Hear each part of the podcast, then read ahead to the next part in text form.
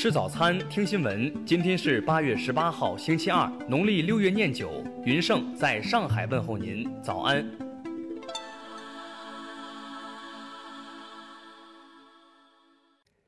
首先来关注头条消息。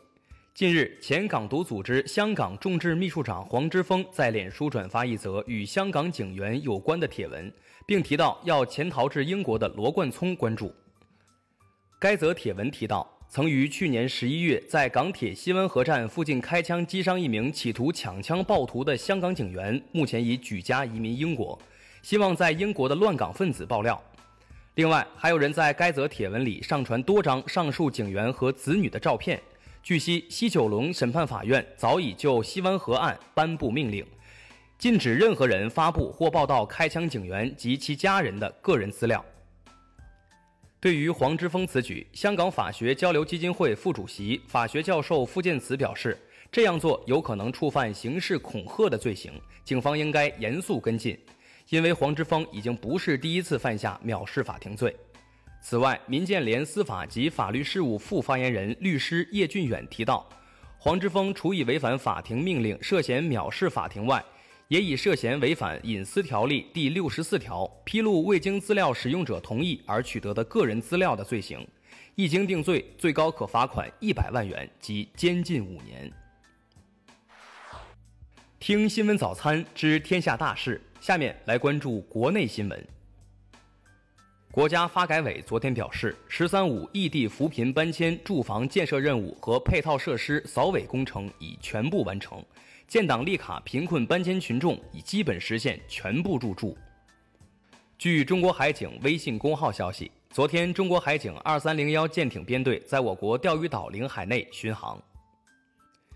截至二零一九年底，全国星级饭店管理系统中共有星级饭店一万零三家，其中一星。六十二家，二星一千六百五十八家，三星四千八百八十八家，四星两千五百五十家，五星八百四十五家。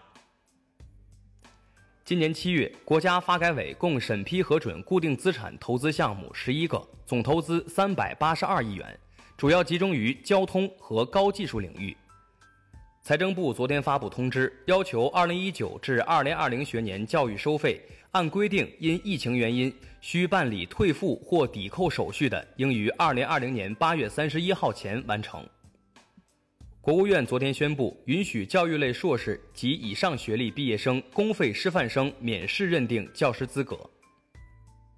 香港将于八月三十一号开始实行全港市民免费新冠肺炎检测，为期两周，市民可自愿参加，每人限一次。港珠澳大桥珠海公路口岸珠澳货运通道于十六号正式启用，港珠澳大桥海关对进出口货物采用提前审放模式，无需查验的货物可自动放行。下面来关注国际新闻。十七号，日本首相安倍晋三在医院进行七个半小时的身体检查。虽然其本人及身边人士一再强调只是做检查，但多家日媒纷纷猜测其身体状况堪忧。巴西里约热内卢暂缓进入下一阶段经济重启过程，目前已经执行了半个月的第五段经济重启计划将延长十五天至九月初。白俄罗斯总统卢卡申科十七号表示。在白俄罗斯全民公投通过新宪法后，可以举行新的选举。自己愿根据宪法程序分享总统权力。新加坡政府十七号宣布将向国人发放总值三点二亿元消费券，以在疫情期间推动国内旅游。韩国中央事故处理本部副本部长金刚利十七号表示，相比今年二月第一次疫情爆发时，当前首尔、京畿道疫情更严重。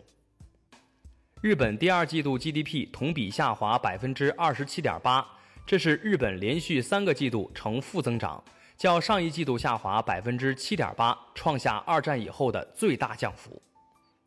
英国国际贸易大臣利兹特拉斯十六号发表评论文章，承诺将就关税问题与美国进行斗争，并称美方的关税不可接受且不公平。国际航空运输协会预测说，新冠疫情对航空业的影响将持续多年，全球航空客运量最早要到2024年才有望恢复至疫情前的水平。下面来关注社会民生新闻。大连市的大连港火车站、客运站昨天相继发布通知，宣布取消查验七日核酸检测阴性证明。北京市应急管理局等五部门日前联合印发通告，明确严禁在加油站加气作业区进行扫码支付等使用手机的行为。昨天，福建晋江两匹下海救人离世骏马“马力八八八”被追授“永为功勋马”称号，这也是当地首例获此称号的马儿。针对网传飞行员散发不雅照片事件，吉祥航空昨天回应称，目前涉事飞行员已被予以停飞处理。后续将依据事实及司法最终判决结果，对该员工采取进一步管理措施。近日，网传深圳市福田区梅林街道一超市贴出，由于政府要求使用现金必须做好人员登记的规定，对此，当地社区回应，规定系区药监局要求。最后来关注文化体育新闻。中超联赛第五轮昨晚再战一场，河北华夏幸福二杠零击败天津泰达，取得新赛季首胜。西班牙人宣布和中国球员吴磊续约，新合同将到二零二四年六月三十号。中国女排电影《夺冠》宣布定档九月三十号公映，该片原本计划今年大年初一公映，后因新冠疫情延期至今。因新冠肺炎国际疫情影响，原定于今年十月十六号至十一月十五号举办的第二十二届中国上海国际艺术节延期至明年同期举办。